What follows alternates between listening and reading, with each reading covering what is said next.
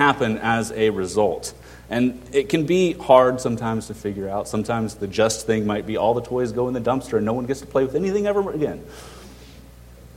But sometimes it can be pretty straightforward. Okay, that's wrong, that's right, this is the punishment. And it, we, can, we can think, well, it's so much more complicated with adults. It's so much more complicated with society at large. But if you really break it down, the, the conflicts are all kind of the same. The attitudes are all kind of the same. It is not that different to see justice done for someone who's a toddler and someone who's adult. And we can look at this verse that says, Evil men do not understand justice, but those who seek the Lord understand it completely, and think to ourselves, Well, I seek after God, therefore my opinion is correct. I seek after God, and, and so I know what justice is completely. It says it right there. But it's kind of like a mechanic who, who might understand how cars work generally, but you pull in your car specifically, and there's going to be nuance there. There's going to be difficulty there. There's going to be things that, that we don't have figured out. And this idea of understanding justice is, is an ongoing one. It's one that we're constantly refine, refining as, as God's justice, which is universal, absolute, and eternal, bumps up against our concerns and our experiences and our preconceptions. And so I would be willing to bet I'm going to upset you some this morning. Know that as I was preparing this, I was upsetting myself first. Right? The wonderful thing about true justice about God's justice is that it does not play favorites to a political party, to a nation, to an individual. God's justice is universal. And so, if we are going to understand justice, it requires us to have a deep humility before God. Understanding justice requires a deep humility before God, where we, we recognize His authority to decide what is right and how things should be done but we also depend on Him to accomplish the justice that He has ordained. Just as we prayed earlier, Thy kingdom come. So let's look at that this morning. First, we're going to see what justice is. What is justice? Then to see why it is important. And then we'll look at how we can do justice. And first, what is justice? There's a million competing ideas as to what is just and what is unjust in our world. And so it's important to understand what it is if we want to try to undertake it. And in Proverbs, there's two general words, two general concepts that are used for justice or injustice over the course of this book. There's one that refers to primary justice, this idea of, of equal and fair treatment uh, across all people. This is related to this idea of, of righteousness, of just doing what is right. Primary justice. But there's also uh, an idea of rectifying justice. When, when primary justice is not fulfilled, when people are not treated fairly, when there is wrong done, what is done to fix that? This rectifying justice, putting things right. Maybe that involves punishment, maybe that involves restitution, but it, it's related to this idea of judgment when something is wrong, how is it made right? There's primary justice and there's rectifying justice. And, and over the course of this book, we see both interweaving, both held up together. And the, the thing that unifies both of them is that there's this, this concept that is implied by them of, of a universality, a universal standard. You can't say something is fair without defining what fairness is.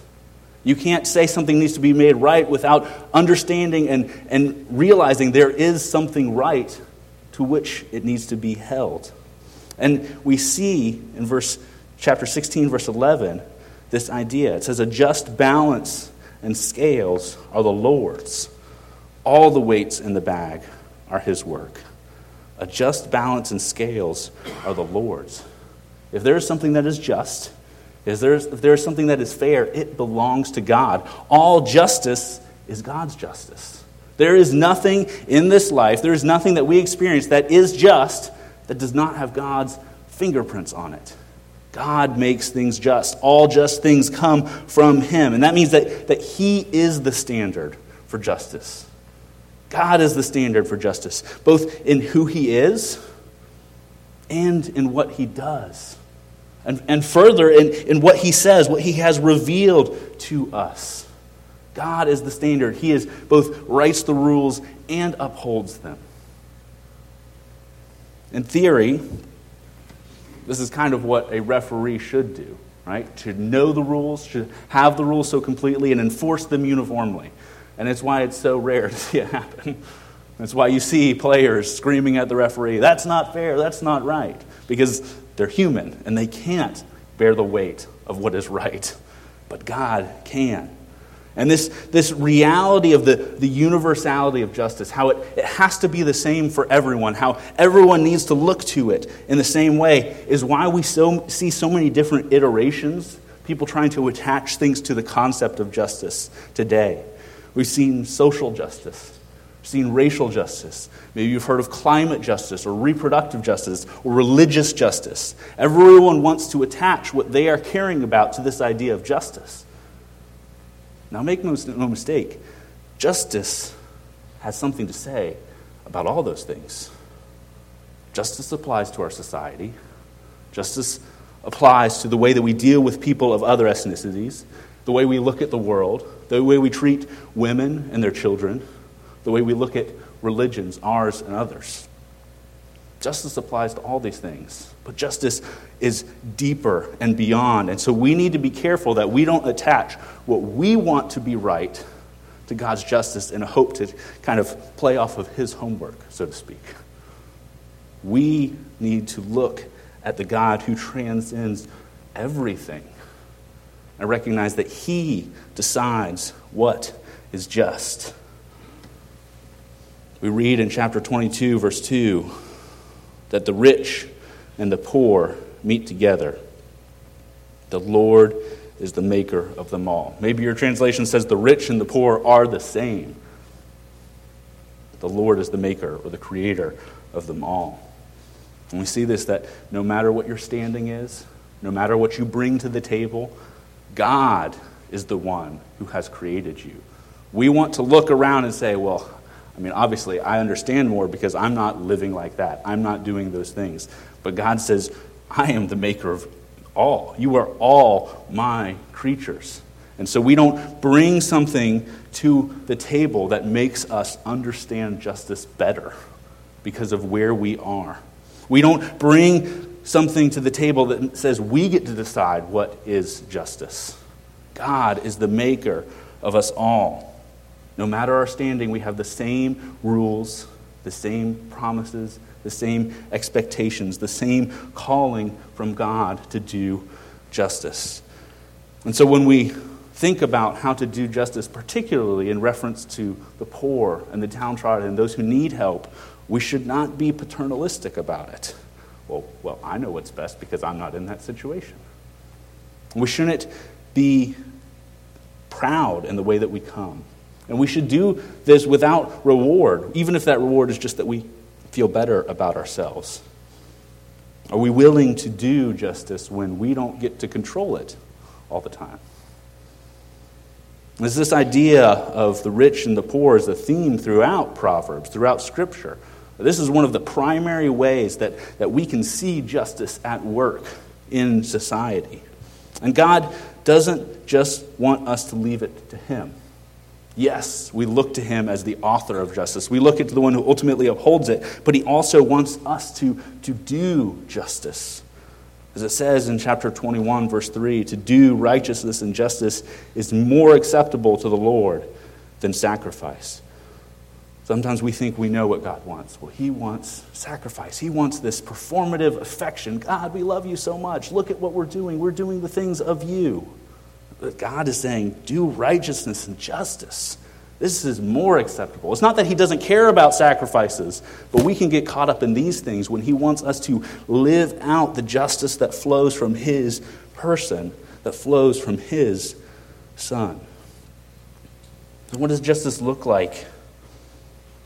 One of the, the primary ways we can be just is to treat all people equal, regardless of their standing and regardless of the cost to ourselves. So we read in chapter 24, it says, Partiality in judging is not good.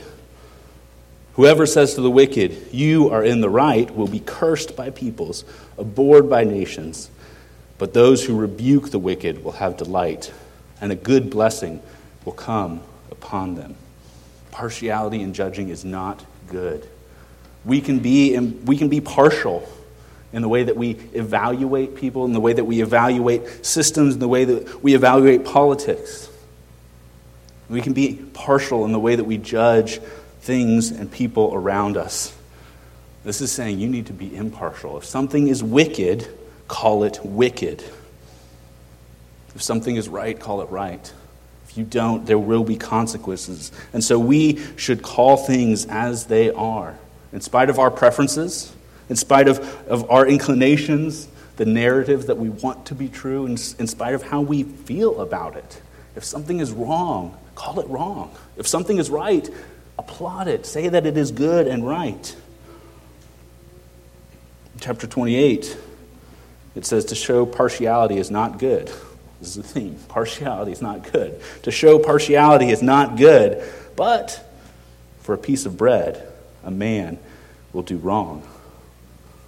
We understand that partiality is not good. We understand it is wrong to be unjust in certain ways, but when we have a need, we are willing to compromise. How are we willing to compromise to meet what we think we need? There's this trend. I don't know what's going on there. Um, there's this trend in uh, liberal areas in particular, these very, very dense cities that have uh, low income housing developments that, that, they want to put to house all these people. And I, and I take these, these cities at their word when they say they care about the homeless, they care about those who are downtrodden, who are destitute.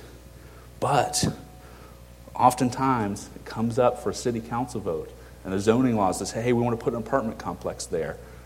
And, and all the people in the neighborhood who say, we care about the poor, we care about the homeless, come out and they say, don't put that in our neighborhood. Don't put that where we are. Don't put that where we live because for a piece of bread, a man will do wrong. What are we willing to compromise to meet a need that we think we have? What wicked thing are we willing to call right to show partiality when we think we need something or want something? In chapter 24, verses 10 through 12, it says, If you faint in the day of adversity, your strength is small. Rescue those who are being taken away to death. Hold back those who are stumbling to the slaughter.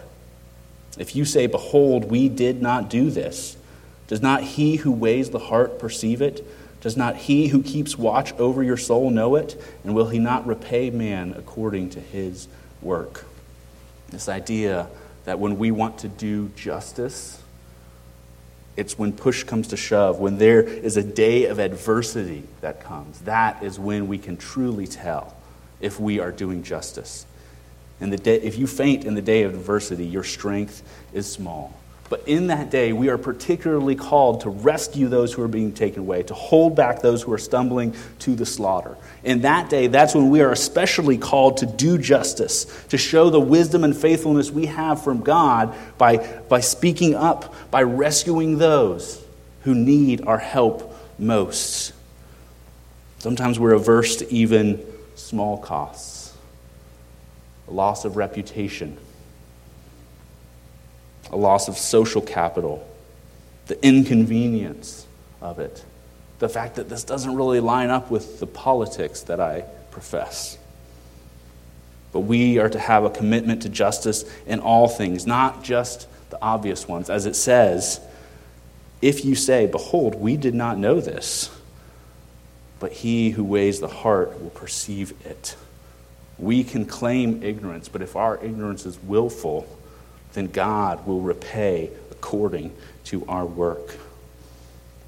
So, justice, we can see, is this applying of God's being, who He is, what He has done, His standard for what is right in the world. But why is justice important? This might be like a, seem like a silly question to, to ask. Why is justice important? Why, why do we care about it?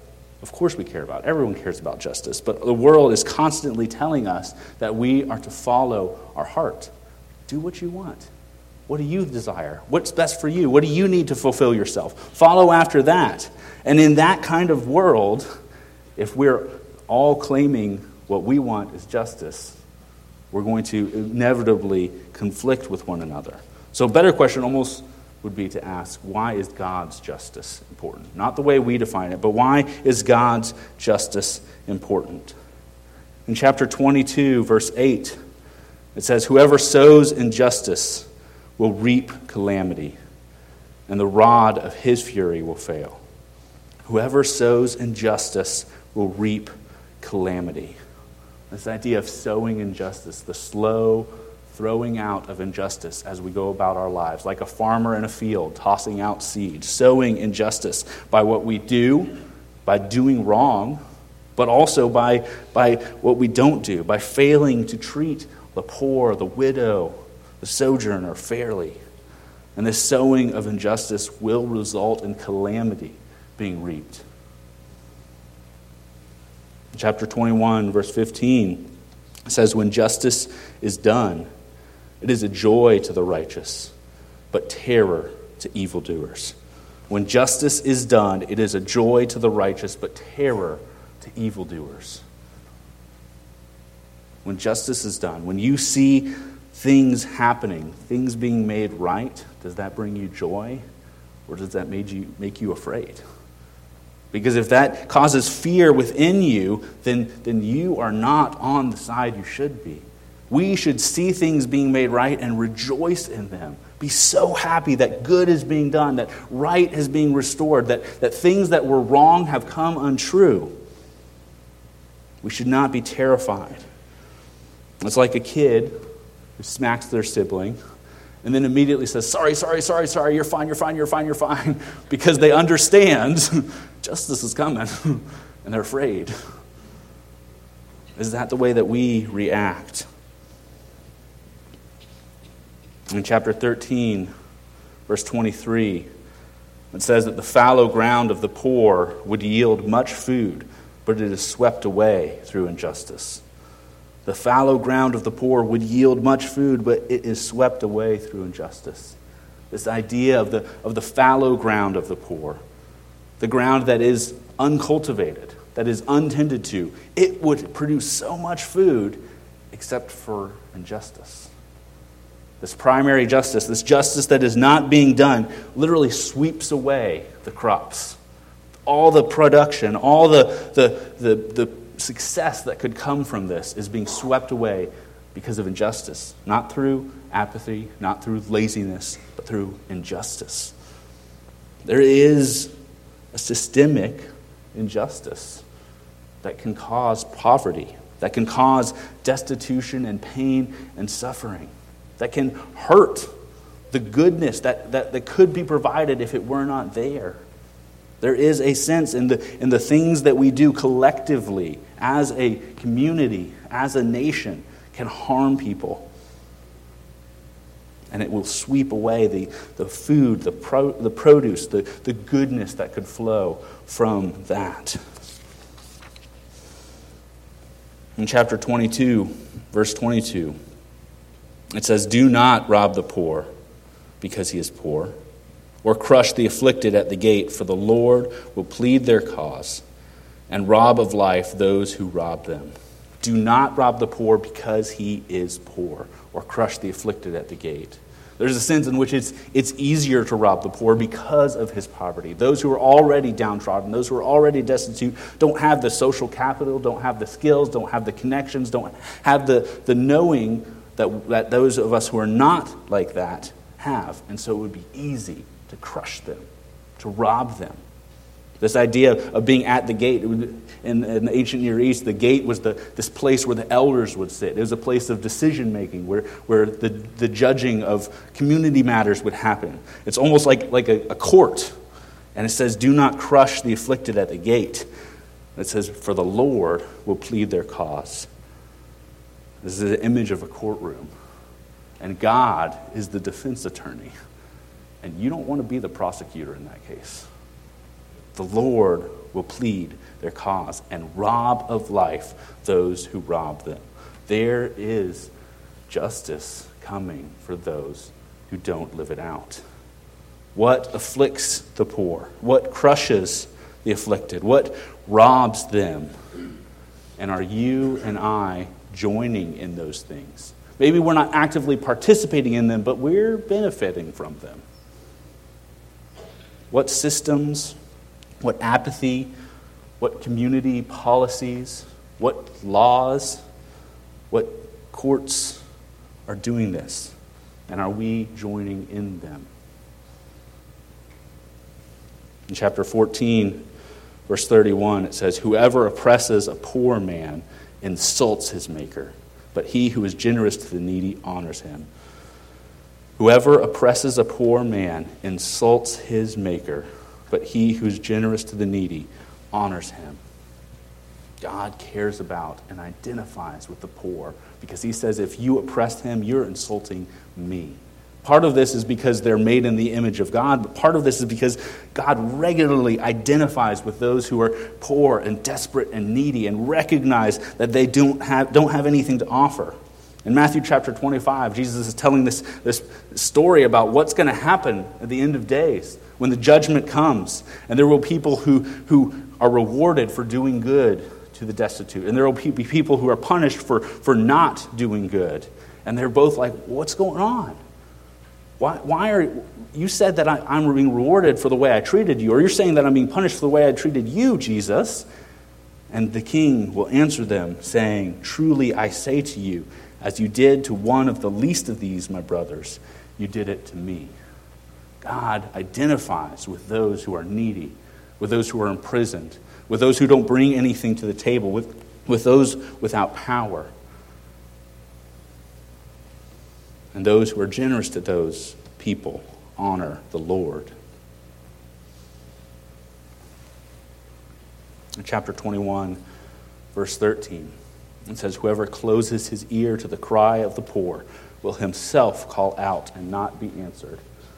Whoever closes his ear to the cry of the poor will himself call out and not be answered. This passive sin Right? It's not that they go and do injustice to the poor, but the poor are crying out and they close their ears to it. I'm just not listening. I don't hear it. That failing to hear the poor's cry will result in punishment because when they cry out, they will not be answered. And this isn't necessarily the idea that God will keep them from being answered.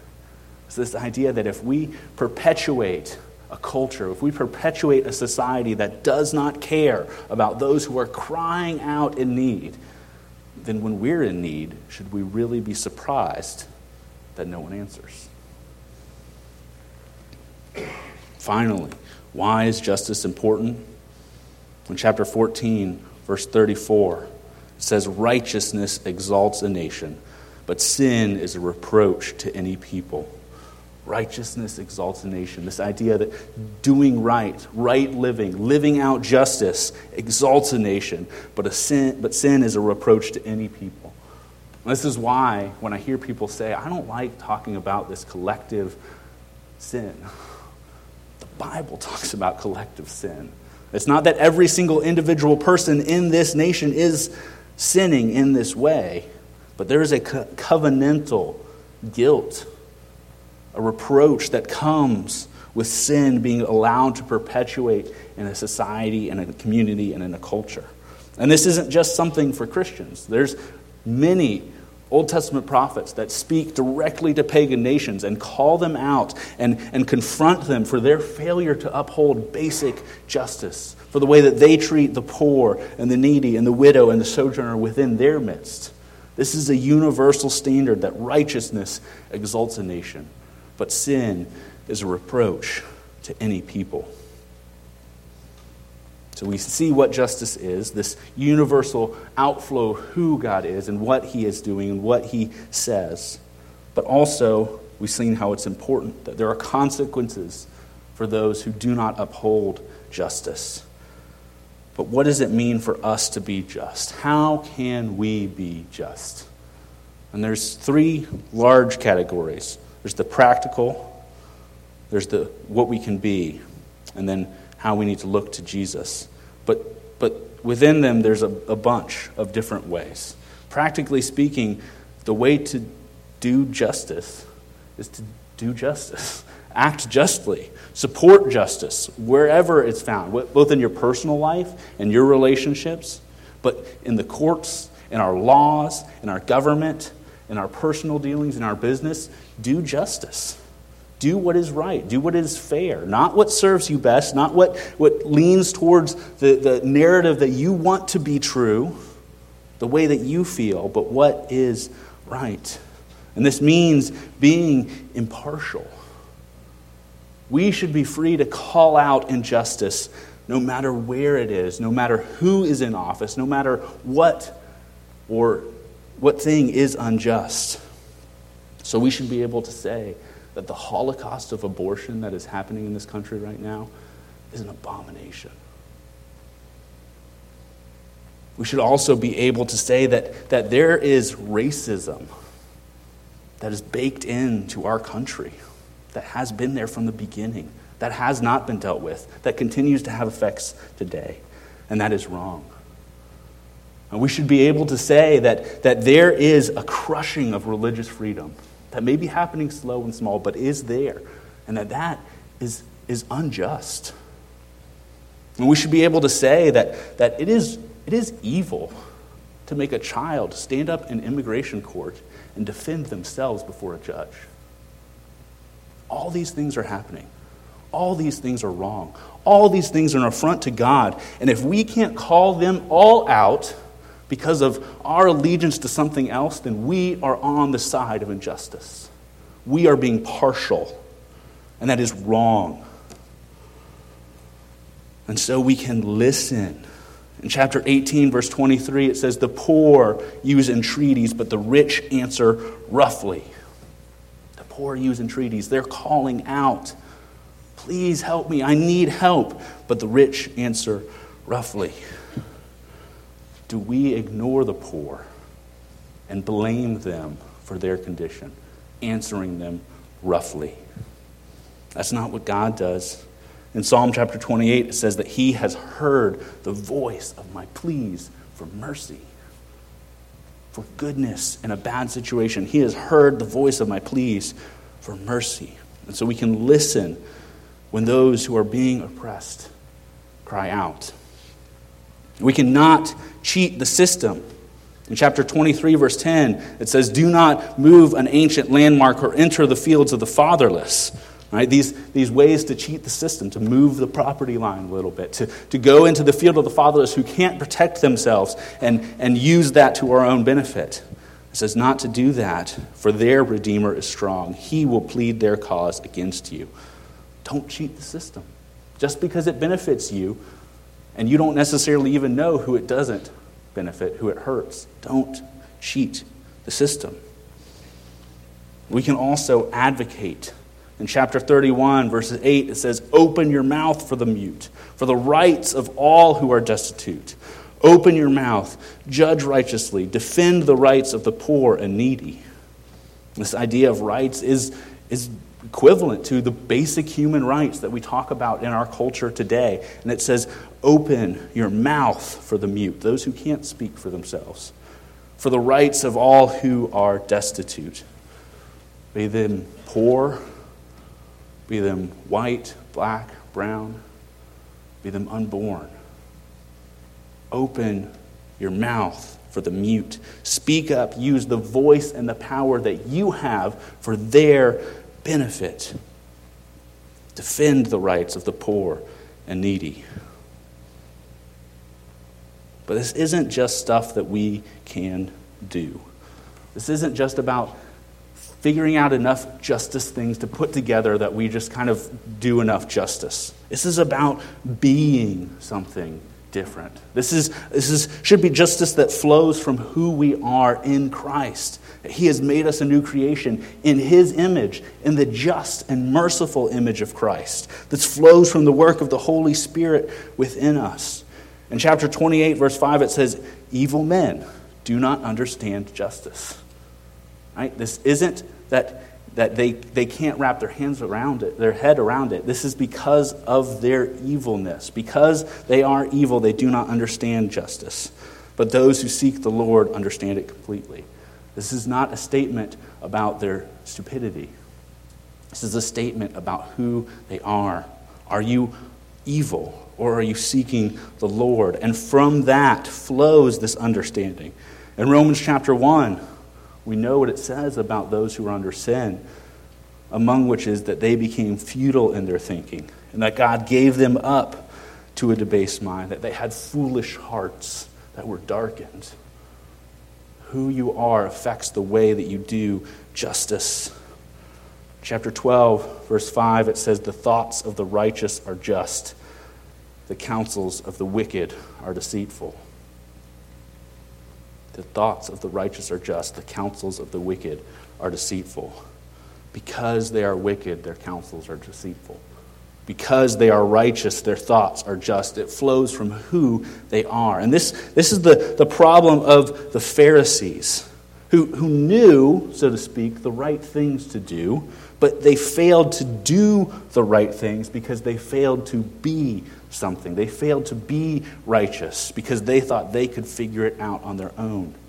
And so it says, as we read earlier in Matthew chapter 23, that you have neglected the weightier matters of the law justice and mercy and faithfulness. Why? Because you are whitewashed tombs, which outwardly appear beautiful, but within are full of dead people's bones and all uncleanness. That's not who you are if you are in Christ. You who were once dead have been made alive in Christ. And as a result of that, because of who we are, justice can flow in the way that we live. In chapter 29, verse 26, it says, Many seek the face of a ruler, but it is from the Lord that a man gets justice. Many seek the face of a ruler, but it is from the Lord that a man gets justice. We need to recognize that it is from the Lord that we get justice. Maybe, maybe you are not seeking justice. Maybe you are asleep in the face of injustice. In that case, you need to get woke. And I understand what I'm saying. Maybe you need to get woke. Maybe you are woke, so to speak. Maybe you are seeking justice, but you need to recognize that there is only one source of true justice. And you, who are awake, need to go take a nap and trust that God can handle justice.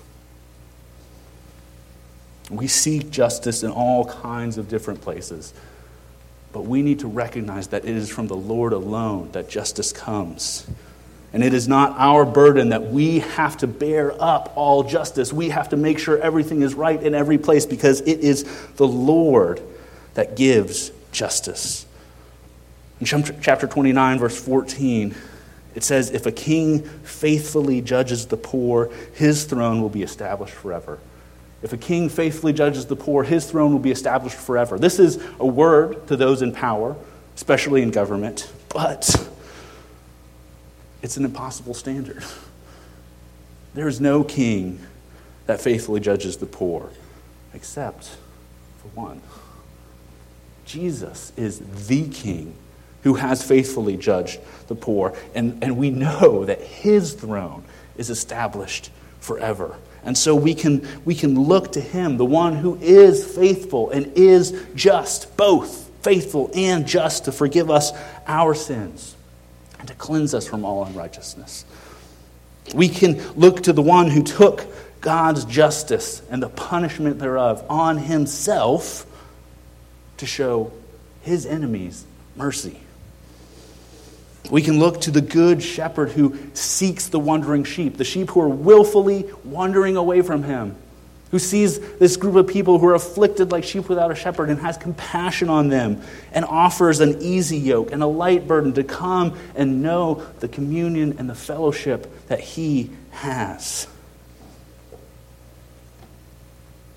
To close, I want to look at Proverbs chapter 2.